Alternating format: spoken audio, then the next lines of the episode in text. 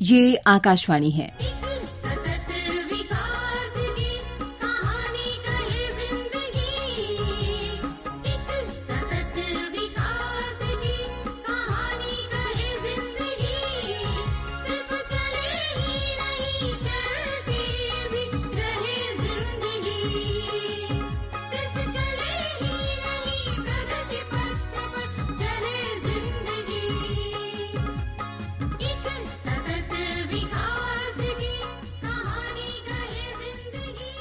चलती रहे ज़िंदगी। प्रस्तुत है आकाशवाणी और विज्ञान प्रसार के संयुक्त प्रयास से तैयार सतत विकास की आपदाओं की समझ और प्रबंधन पर आधारित विज्ञान धारावाहिक, चलती रहे ज़िंदगी की आठवीं कड़ी, उम्मीद की किरण।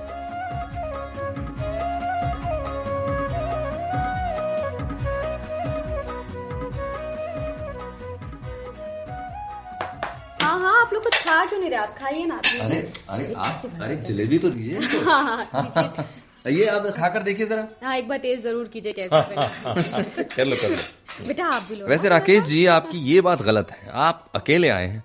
और परिवार को साथ लाते तो उन्हें भी दिल्ली घुमाते। वैसे राकेश जब पिछली बार आए थे तब भी इन्होंने वादा किया था कि परिवार को साथ लेकर आएँगे अगली बार। हाँ। लेकिन अभी तक इनकी कॉलेज वाली आदत नहीं गई।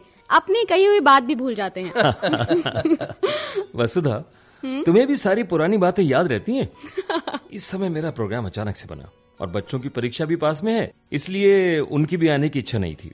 खैर इस बार हम लोगों ने छुट्टियों में दिल्ली और चंडीगढ़ का प्लान बना रखा है। वाह अंकल तब तो जब आप लोग आएँगे हम लोग भी आपके साथ चंडीगढ़ चलेंगे। सुना है बड़ा ही सुंदर शहर है। हाँ हाँ बच्चों साथ में चलेंगे बड़ा मज़ा आएगा। और हाँ उससे पहले तुम लोग हमें दिल्ली घुमाना।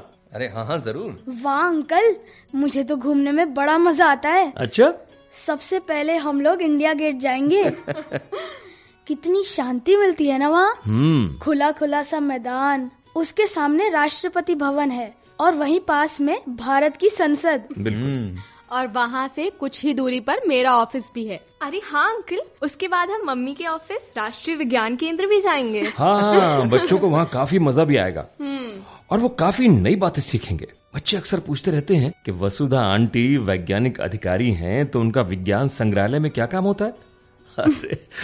वो भी खुद देख लेंगे कि वहाँ वसुधा आंटी क्या करती रहती है। हाँ हाँ क्यों नहीं? वैसे हमारे यहाँ काफ़ी रोचक ढंग से विज्ञान को समझाया जाता है। कुछ दिनों पहले ही मैंने न्यूज़पेपर में पढ़ा था कि वहाँ पर डायनासोर का बड़ा सा मॉडल बनाया गया है। हाँ हाँ पिछले महीने ही डायनासोर के मॉडल को लाया गया था। काश डायनासोर असली में होते। अरे! कितना बड़ा होता ना देखने में भी बड़ा मज़ा आता। मज़ा तो तब आता जब वो तुझे ज़िंदा छोड़ता। अरे!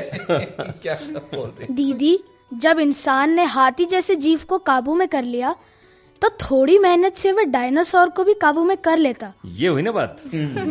हाँ इंसान शायद उसे काबू कर लेता। लेकिन बेचारा हज़ारों साल पहले ही इस धरती से विलुप्त हो गया। हाँ ये तो है। लेकिन ऐसा क्या हुआ? जिससे इतने भारी और शक्तिशाली जीव का अस्तित्व ही मिट गया। बच्चों हालाँकि इस बारे में अभी तक पूरा सच तो पता नहीं चला है लेकिन वैज्ञानिकों के अनुसार कुछ ऐसे कारण रहे होंगे जिससे इस जीव का धरती से सफाया हो गया। हम्म, बच्चों कुछ वैज्ञानिकों का मानना है कि विशाल उल्काओं की धरती से टक्कर होने से निर्मित हुई स्थितियों के कारण इस विशाल काय जीव का खात्मा हुआ। वैसे बच्चों इस बारे में तो कोई बहुत अच्छे पर्यावरणविद जैसे कि राकेश जी वो ही बता सकते हैं। अरे राकेश अंकल भी पर्यावरण विज्ञान पढ़ाते हैं। हाँ हाँ बिल्कुल। और लोकेश को अंकल की बात भी जल्दी समझ आ जाती है। भाई बच्चों कुछ लोगों का मानना है कि डायनासोर पृथ्वी की बदली जलवायु में अपने आप को ढाल नहीं पाए होंगे जिससे वो धरती से विलुप्त हो गए। हम्म लेकिन राकेश जी जलवायु परिवर्तन का खतरा तो आज भी मंडरा रहा है। रोज समाचार पत्रों में जलवायु परिवर्तन से संबंधित खबरें आती रहती हैं। तो इस बार कहीं हम इंसानों की बारी तो नहीं? पता चले जलवायु में होने वाले तीव्र बदलावों के कारण मानव का ही नामो निशान मिट जाए। हाँ। ग्लोबल वार्मिंग जैसी समस्या इसी तरह बढ़ती रही तो हो सकता है भविष्य में हमें काफ़ी परेशानियों का सामना करना पड़े। अरे घबराओ मत बच्चों। इस बार ऐसा नहीं होगा क्योंकि अब हमने इन समस्याओं के कारणों को समझना शुरू कर दिया है। अब हमें समझ आ गया है कि हमें इस धरती का दोहन नहीं करना है। इसीलिए तो पूरे विश्व में टिकाऊ विकास यानी सस्टेनेबल डेवलपमेंट की बातें हो रही हैं। हम्म। और बच्चों अंकल भी यहाँ ऐसे ही एक अंतर्राष्ट्रीय सम्मेलन में भागीदारी के लिए आए हैं जहाँ पर टिकाऊ विकास यानी समावेशी विकास की बात होगी जिसमें विकास के साथ साथ पृथ्वी के विभिन्न घटकों का इस प्रकार उपयोग किया जा सके जिससे प्राकृतिक संतुलन भी बना रहे और सभी अपनी आवश्यकताओं को पूरा भी करते रहे। यानी ऐसा विकास जो समावेशी हो जिसमें हम पृथ्वी के विभिन्न तत्वों का आवश्यकता अनुसार ही उपयोग करें। विकास ऐसा हो जिसमें हवा पानी और मिट्टी को बिना प्रदूषित किए हम आगे बढ़ते जाएँ। कुछ दशकों से हमने ऐसा विकास किया है जिसमें हमने प्राकृतिक संसाधनों का बहुत अधिक दोहन किया। बिल्कुल। उनकी क्षमता से भी अधिक। और तो और हमने बिना सोचे समझे ऐसे कार्य किए जिनसे वातावरण प्रदूषित हो गया। हम्म। सच में मम्मी आजकल प्रदूषण कितना बढ़ गया है। लेकिन एक अच्छी बात यह है बच्चों कि तुम्हें इस समस्या का पता है। इसी तरह यदि सभी नागरिक जागरूक हो जाएँ, तो हम इस समस्या का सामना कर सकते हैं और सभी के लिए जीवन में पृथ्वी को खुशहाल रख सकते हैं। लेकिन ऐसा क्या हुआ जिससे सदियों से मई बनी धरती पर प्रदूषण के बादल मंडराने लगे? देखो बेटा पिछली दो शताब्दियों में मानव जनसंख्या के फैलाव प्राकृतिक संसाधनों के प्रति व्यक्ति मांग में वृद्धि और प्राकृतिक पर्यावरण में मानव द्वारा बनाए गए रसायनों जैसे उर्वरक प्लास्टिक एवं कीटनाशक आदि के कारण वैश्विक पर्यावरण और मानव जाति पर विपरीत प्रभाव पड़ा है। वैसे दिनकर सीए होने के कारण तुम इस बात को अच्छी तरह समझा सकते हो। हाँ हाँ बिल्कुल। अब बच्चों देखो धरती ने मानव को बहुत कुछ दिया लेकिन मानव का लालच बढ़ता गया। और आज स्थिति ऐसी है कि धरती का संसाधनों वाला बैंक तेज़ी से खाली होता जा रहा है। और यदि यही हाल रहा तो एक दिन प्राकृतिक संसाधन खत्म हो जाएँगे। और फिर हमारे पास हाथ मलने के अलावा कुछ नहीं बचेगा। हाँ बेटा मानव जाति ने बिना हिचके हुए सदैव अपने लाभ के लिए धरती पर नियंत्रण करने एवं उसका शोषण करने का प्रयास किया है। और इस अति ने प्रकृति के संतुलन के लिए ही खतरा उत्पन्न कर दिया है।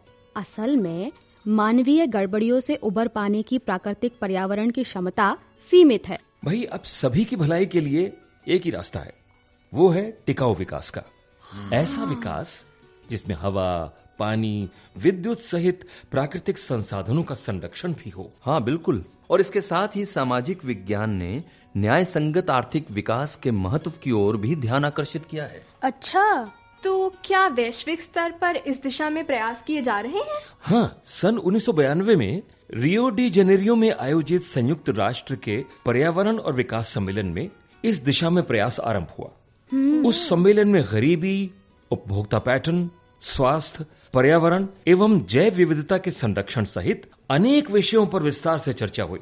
ये तो बहुत ही अच्छी बात है अंकल। समझ रहे हो ना? हम्म। टिकाऊ विकास के लिए वैश्विक साझेदारी पर सहमति बनी। इस स्वीकार्यता के कारण आठवें सहस्राब्दी विकास लक्ष्य तैयार किए गए थे। हाँ और ये लक्ष्य वर्ष 2000 से वर्ष 2015 तक की समयावधि के लिए बनाए गए थे। हाँ बिल्कुल ठीक कहा दिनकर जी ने। और संयुक्त राष्ट्र के इन लक्ष्यों में से अधिकांश में काफ़ी सफलता भी मिली लेकिन अभी भी मंजिल दूर है। वैसे समय समय पर इस दिशा में और विचार मंथन होता गया। वर्ष 2002 में जोहानसबर्ग सम्मेलन में भी टिकाऊ विकास पर काफ़ी चर्चा हुई। यानी बहुत सालों से टिकाऊ विकास पर बातें हो रही हैं। हम्म। लेकिन इतने सालों बाद भी कोई ठोस कार्यवाही नहीं हुई क्या? बेटा जब बात पूरे विश्व की हो ना तब थोड़ा समय तो लगता ही है। और फिर आज भी सभी देश अपने अपने फ़ायदे नुकसान की पहले सोचते हैं। इसलिए सभी के किसी एक बात पर सहमत होते होते काफ़ी समय निकल जाता है। वैसे वर्ष 2015 में संयुक्त राष्ट्र संघ ने 2030 तक के लिए टिकाऊ विकास का एक दस्तावेज़ प्रस्तुत किया है जिसमें बताए गए कार्यों को अमल में लाने से दुनिया में बदलाव लाने की आशा व्यक्त की गई है। तो क्या राकेश अंकल भारत में भी इस दिशा में कोई काम हो रहा है जिससे हम टिकाऊ विकास को प्राप्त कर सके? हाँ मोनिका। भारत का नीति आयोग टिकाऊ विकास के उद्देश्यों को पूरा करने के लिए आवश्यक नीति निर्धारण में अहम भूमिका निभा रहा है। टिकाऊ विकास के दस्तावेज़ में सत्रह लक्ष्य निर्धारित किए गए हैं। जिनके अंतर्गत एक उप विषयों को शामिल किया गया है। और सबसे अहम बात यह है बच्चों कि ये लक्ष्य वैश्विक हैं। ये सभी के लिए हैं चाहे वो विकसित देश हो या विकासशील देश। और बच्चों इसमें सबसे अच्छी बात तो ये है कि इन लक्ष्यों में टिकाऊ विकास के तीनों अहम बिंदुओं आर्थिक सामाजिक और पर्यावरण का समन्वय है। हम्म। तब तो इन लक्ष्यों में उन सभी बातों को शामिल किया गया होगा जिनके प्रति पूरी दुनिया में चिंता देखी जा रही है। हाँ लोकेश, यही तो इस दस्तावेज़ की खासियत है।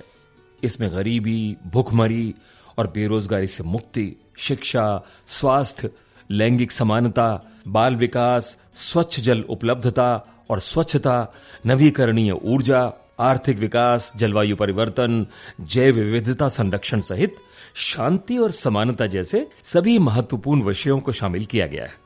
हमारे देश में भी तो व्यापक स्तर पर स्वच्छ भारत अभियान चलाया जा रहा है। बिल्कुल। हाँ हाँ लोकेश देश में तो चल रहा है। कभी तुम अपना स्कूल बैग भी साफ़ कर लिया करो। पापा इसके स्कूल बैग खोलने पर आपको उसमें सिर्फ़ टॉफियों के रैपर ही मिलेंगे। अच्छा। लोकेश ये तो अच्छी बात नहीं है। पहले हमें अपने घर से या कहीं अपने से ही सफ़ाई का आरंभ करना चाहिए। तभी तो स्वच्छ भारत का लक्ष्य पूरा हो सकेगा। मम्मी आपको तो पता ही है दीदी को तो मेरी शिकायत करने का बहाना चाहिए होता है। अच्छा जी। एक बार उन्होंने मेरे बैग से रैपर क्या निकाला? उन्हें लगता है मैं अपना बैग साफ़ ही नहीं रखता। उनका पर्स तो देख लो। पता नहीं कितना सामान उसमें रखती हैं। अच्छा बस बस। तुम दोनों बस करो। एक दूसरे की गलतियाँ बताने से अच्छा है पहले अपने पर ध्यान दो। वैसे बच्चों यही बात टिकाऊ विकास का भी आधार है। हर देश दूसरे देश के कार्बन उत्सर्जन दोहन पर बात करता है। वो अपनी गतिविधियों को नहीं देखता। ठीक है आपने लेकिन टिकाऊ विकास का लक्ष्य हर व्यक्ति के जीवन स्तर में सुधार करना है। सभी को समान अवसर और समान संसाधन मुहैया कराना है। बिल्कुल। हमारे देश में भी इस दिशा में काफ़ी कार्य हो रहा है। हाँ यदि हम टिकाऊ विकास की क्षेत्रवार बात करें तो ऊर्जा के मामले में भारत ने महत्वपूर्ण कदम उठाए हैं। हर घर तक ऊर्जा आपूर्ति के लिए ऊर्जा के स्वच्छ ऊर्जा स्रोतों की ओर ध्यान दिया गया है। जी अंकल तभी हमारे देश में आजकल सौर ऊर्जा और पवन ऊर्जा पर अधिक ध्यान दिया जा रहा है। बिल्कुल सही कहा। वर्ष 2030 तक सभी को निर्बाध रूप से विद्युत आपूर्ति को सुनिश्चित करने के लिए नवीकरणीय या अक्षय ऊर्जा स्रोतों की भूमिका महत्वपूर्ण होगी। और इस कदम में ऊर्जा दक्षता यानी विद्युत का समुचित और पूर्ण उपयोग किया जाना महत्वपूर्ण होगा। क्योंकि विद्युत उत्पादन से अधिक अहम है उत्पादित विद्युत का संरक्षण करना। आपको पता है बचाई गई एक यूनिट उत्पादित की गई लगभग डेढ़ यूनिट के बराबर होती है। हम्म। सतत विद्युत आपूर्ति के लिए तो आधारभूत संरचना का विस्तार करना होगा। इसके अलावा उपलब्ध प्रौद्योगिकी को भी उन्नत किया जाना होगा ताकि विद्युत की बर्बादी कम से कम हो। अंकल अब तो परेशानी बस ये है कि जो अक्षय ऊर्जा के स्रोत हैं उपभोक्ता तक उनकी आसानी से पहुँच नहीं है या फिर वो परंपरागत ऊर्जा स्रोतों से महँगे हैं। हाँ मोनिका तुम्हारी बात थोड़ी सही है लेकिन आजकल एलईडी जैसे तकनीक से ऊर्जा संरक्षण को बढ़ावा मिला है। और आने वाले समय में संभव हो सकता है कि अक्षय ऊर्जा के स्रोत भी परंपरागत ऊर्जा स्रोतों की तरह सस्ते और सुलभ हो जाएँ। भारत ने तो इस कार्य के लिए राष्ट्रीय सौर मिशन कार्यरत है जिसका लक्ष्य अक्षय ऊर्जा के वैश्विक सूचकांक में भारत की हिस्सेदारी को बढ़ाना है। तब तो संभव है कि एक दिन हमारे देश के सभी घर स्वच्छ ऊर्जा प्रौद्योगिकी से जगमगाएँगे, जिनसे कोई प्रदूषण भी नहीं होगा और ना ही प्राकृतिक संसाधनों का दोहन। प्राकृतिक संसाधनों के संरक्षण से संबंधित एक दूसरा लक्ष्य है कृषि का। हमारा देश तो वैसे भी कृषि प्रधान देश है। अगर इस देश में कृषि के क्षेत्र में सुधार होगा तो पूरे देश का कल्याण हो जाएगा। हम्म बिल्कुल सही कहा। और इसीलिए ऐसी कृषि क्रांति पर ज़ोर दिया जा रहा है जो हरित हो यानी दूसरी हरित क्रांति। जिसमें मिट्टी और पर्यावरण को बिना नुकसान पहुँचाए पैदावार में बढ़ोतरी की जा सके। इसके लिए आजकल जैव उर्वरकों की काफ़ी चर्चा हो रही है क्योंकि रासायनिक उर्वरकों के अंधाधुंध प्रयोग ने मिट्टी की उर्वरकता नष्ट कर दी है। इसके साथ ही रासायनिक उर्वरकों और कीटनाशकों ने मिट्टी और पर्यावरण की नाजुक जैव विविधता को भी नुकसान पहुँचाया है। बात तो सही है। आजकल कीटनाशकों को इतना ज़्यादा प्रयोग में लाया जा रहा है कि फ़सल के लिए उपयोगी कीट भी समाप्त हो रहे हैं और हानिकारक रसायनों से कैंसर जैसी बीमारियों का खतरा भी है। इसीलिए 2030 के टिकाऊ विकास के लक्ष्यों में कृषि को शामिल किया गया है जिसके अंतर्गत बीजों की अनुवांशिक विविधता पर ध्यान दिया जाना शामिल है। आनुवांशिक संसाधनों के साथ ही परंपरागत ज्ञान के साथ वांछित लक्ष्य को पूरा किया जा सकेगा। इसके अलावा मिट्टी की जाँच करने की योजना चलाई जा रही है। जिसके लिए स्वास्थ्य कार्ड योजना चलाई जा रही है। इस योजना से मिट्टी में उपस्थित पोषक तत्वों की जाँच की जाती है। जो तत्व उसमें कम होता है उसे उर्वरकों द्वारा उसमें समाहित किया जाता है। अच्छा। और पैदावार बढ़ने से किसानों का जीवन स्तर सुधरेगा और काफ़ी हद तक देश को गरीबी से मुक्ति मिलेगी। अधिक पैदावार से कुपोषण की समस्या का हल भी हो सकेगा। वैसे खेती का सीधा सीधा संबंध खाद्य सुरक्षा से भी है। माँ कैसी विडम्बना है ये? एक तरफ़ कुछ लोग बहुत सारा खाना जूठा छोड़ते हैं और दूसरी ओर लाखों लोगों को भरपेट खाना भी नहीं मिलता। ऐसी आदतों को ही तो हमें मिटाना है। बिल्कुल। जिससे समाज के संसाधनों का एक ही व्यक्ति या एक वर्ग द्वारा दुरुपयोग ना हो। मैं तो आज से ही प्रण लेता हूँ कि कभी भी खाना व्यर्थ नहीं करूँगा। शाबाश। अच्छा शाबाश। अरे बेटा आज तो मुझे तुझ पर गर्व हो रहा है। जिस बात को लोग लंबी उम्र गुजर जाने के बाद भी नहीं समझते उसे तू आज समझ गया। हाँ माँ आखिर भाई किसका है? वैसे गाँव की बात तो दूर आजकल शहरों में भी अनेक लोग दयनीय हालत में हैं। हाँ पापा हमारे शहर में कितने लोग सड़कों पर ही सोते मिल जाएँगे और शहर में कितनी ही ऐसी बस्तियाँ मिल जाएँगी जहाँ पानी और विद्युत आपूर्ति की पर्याप्त सुविधा नहीं है। मुझे तो ऐसे स्थानों पर जाना बिल्कुल पसंद नहीं। कितनी गंदगी होती है वहाँ पर। वैसे बढ़ती जनसंख्या और तेज़ी से होते शहरीकरण के कारण शहर अपने आप को समय पर संभाल नहीं पा रहे हैं। इसीलिए आज स्मार्ट शहरों की आवश्यकता महसूस की जा रही है। स्मार्टफ़ोन तो सुना था लेकिन स्मार्ट सिटी तो आज ही सुन रहा हूँ। क्या इसमें सब सुविधाएँ अपने आप मिल जाती हैं? बस बटन दबाओ और चीज़ें सामने लोकेश असल में स्मार्ट सिटी मिशन में स्वच्छ जल की पर्याप्त आपूर्ति सफ़ाई ठोस कचरा प्रबंधन, प्रभावी शहरी परिवहन एवं सार्वजनिक परिवहन, मज़बूत आईटी संपर्क, गरीबों के लिए किफायत आवास जैसी प्रमुख ढांचागत सेवाओं के इंतज़ाम पर ज़ोर दिया जा रहा है। सन 2030 तक स्मार्ट सिटी के लक्ष्य को प्राप्त करने पर ज़ोर दिया जा रहा है, जिसके लिए सरकार अनेक योजनाओं को चला रही है। हम्म बिल्कुल। और ऐसे स्मार्ट शहर तो वाकई टिकाऊ विकास के आधारभूत स्तंभ साबित होंगे। जिसमें सभी के लिए सभी आवश्यक सुविधाएँ उपलब्ध होंगी। हाँ वाकई। ऐसे शहर में समाज के सभी वर्गों को जीवन यापन की सभी आवश्यक सुविधाएँ मुहैया कराई जाएँगी। भारत ने आरंभिक स्तर पर 100 ऐसे शहरों का चयन भी किया है जो स्मार्ट सिटी के तौर पर विकसित किए जाएँगे। हम्म तो माँ ऐसे शहरों में प्रौद्योगिकी का खास महत्व होता होगा ना? हाँ स्मार्ट सिटी के विकास में प्रौद्योगिकी का विशेष महत्व होगा। शानदार आईटी संचार और डिजिटलाइजेशन की व्यवस्थाएँ कामकाज को आसान बनाएँगी। यहाँ सबको शिक्षा और स्वास्थ्य की उपलब्धता सुनिश्चित की जाएगी। वैसे शिक्षा और स्वास्थ्य तो सभी नागरिकों का अधिकार है। फिर ये शहरों तक ही सीमित नहीं रहना चाहिए। हाँ लोकेश बेटा बिल्कुल ठीक कहा तुमने। शिक्षा और स्वास्थ्य तक सभी की पहुँच होनी चाहिए। इसीलिए सहस्त्राब्दी के लक्ष्यों में इन दोनों क्षेत्रों पर विशेष ज़ोर दिया गया है। भारत में प्राथमिक शिक्षा को कानूनन रूप दे दिया गया है। स्वास्थ्य की बात करें तो लक्ष्यों में बाल मृत्यु दर घटाना शामिल है। उप सहारा अफ्रीका में प्रतिदिन सत्रह हज़ार बच्चे अपनी जान गंवा रहे हैं। प्रत्येक दस में से एक बच्चा पाँच वर्ष की आयु से पहले ही मर जाता है। जो विकसित क्षेत्रों की औसत का पंद्रह गुना है। इसलिए वैश्विक स्तर पर बाल मृत्यु दर को घटाना मुख्य चुनौती है। हालाँकि पिछले दो दशकों में विश्व भर में मातृ मृत्यु दर सैतालीस प्रतिशत गिरी है। इसी तरह गर्भवती महिलाओं को विशेष देखभाल सुविधाएँ प्रदान करना एवं सुरक्षित प्रसव जैसी सुविधाएँ उपलब्ध कराना शामिल है। अंकल आजकल तो बीमारियाँ मानव को बहुत परेशान करती हैं। हम्म। हाँ मोनिका टिकाऊ विकास के लक्ष्यों में जैव प्रौद्योगिकी की मदद से एड्स मलेरिया और टीबी जैसे अन्य गंभीर बीमारियों का सामना करना शामिल है। पिछले दशक में वर्ष 2000 से मलेरिया से लगभग 10 लाख लोगों को मौत के मुँह से बचाया गया और क्षय रोग यानी टीबी के उपचार से दो करोड़ जाने बचाई गई हैं। मलेरिया से तो मुझे डर लगने लगा है। पिछले साल मुझे भी मलेरिया हुआ था। मेरी हालत काफ़ी दिनों बाद सही हुई थी। मलेरिया से निपटने के लिए सबसे अच्छा उपाय तो यही है कि मच्छरों को पैदा ही ना होने दें। कभी भी पानी का भराव ना होने दें। लेकिन हर बार बारिश के बाद शहर हो या गाँव पानी जमा हो ही जाता है। और यदि कहीं भी बाढ़ आ जाए तो मलेरिया ही नहीं महामारी फैलने का खतरा भी रहता है। हाँ बिल्कुल। और इसके अलावा भूकंप के आने आग लगने बाढ़ आने जैसी आपदाओं के बाद स्वास्थ्य पर खतरा मंडराता रहता है। बिल्कुल। इसलिए वर्ष 2030 तक आपदाओं में कमी करने का लक्ष्य रखा गया है। इसके लिए प्रभावी आपदा तंत्र के साथ ही प्रौद्योगिकियों को विकसित करना है जिससे जान माल की हानि को कम किया जा सके। अंकल मुझे याद है अभी दो तीन सालों पहले ही भारतीय मौसम विभाग ने हुदहुद और फेलिन चक्रवातों की जानकारी समय रहते ही दे दी थी जिससे काफ़ी लोगों को सुरक्षित निकाला जा सका और जान माल की हानि से बचा जा सका। वाह मोनिका तुम्हारी जानकारी तो एकदम सही है। असल में दिनों दिन उन्नत होती प्रौद्योगिकी से मौसम के पूर्वानुमान में सुधार आया है।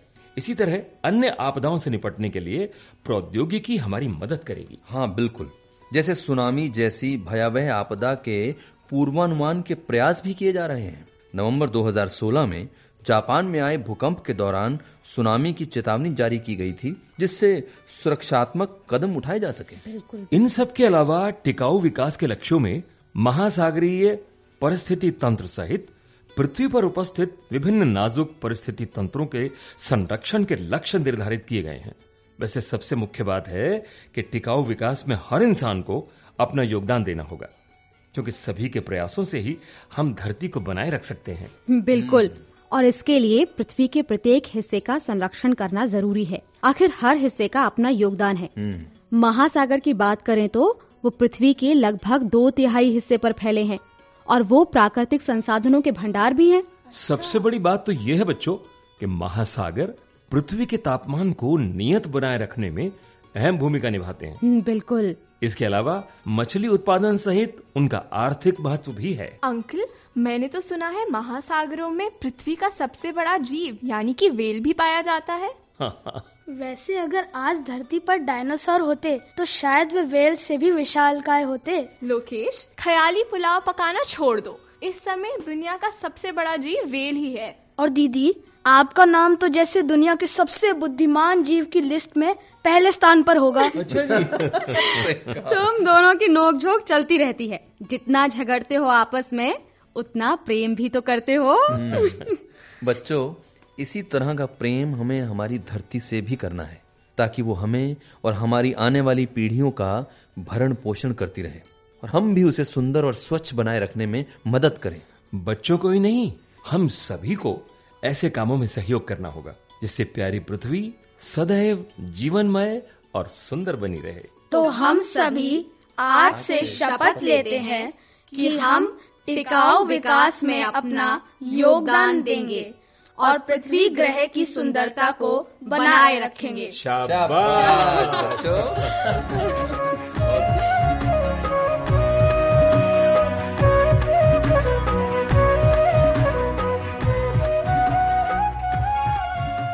चलती रहे ज़िंदगी। अभी आप आकाशवाणी और विज्ञान प्रसार के संयुक्त प्रयास से तैयार। प्राकृतिक आपदाओं की समझ और प्रबंधन पर आधारित विज्ञान धारावाहिक चलती रहे ज़िंदगी की आठवीं कड़ी उम्मीद की किरण सुन रहे थे। आलेख, अभय एस डी राजपूत का, समन्वय, दिलीप झा, डॉक्टर आर गोपी चंद्रन और डॉक्टर बी के त्यागी। निर्देशन, काजल सूरी। प्रस्तुति सहायक, नेहा टक भाग लेने वाले कलाकार थे अनुराग अरोड़ा, प्रियंका शर्मा नीरज शर्मा, इशिता मोहन और सजग अरोड़ा। साथियों भी जाइए नहीं। अब समय है आपसे किए जाने वाले सवालों का।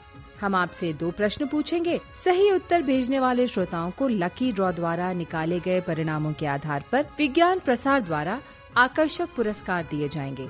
हमारा आज का पहला प्रश्न है, रासायनिक उर्वरकों के क्या नुकसान हैं? और दूसरा प्रश्न है, पर्यावरण के नुकसान के क्या कारण हैं? प्रश्न एक बार फिर, पर्यावरण के नुकसान के क्या कारण हैं? हमारा पता नोट करें, विज्ञान धारावाहिक, चलती रहे ज़िंदगी, द्वारा केंद्र निदेशक, कमरा नंबर 615 नव प्रसारण भवन, आकाशवाणी, संसद मार्ग, नई दिल्ली, एक एक शून्य शून्य शून्य एक। आप अपने उत्तर ईमेल द्वारा भी भेज सकते हैं।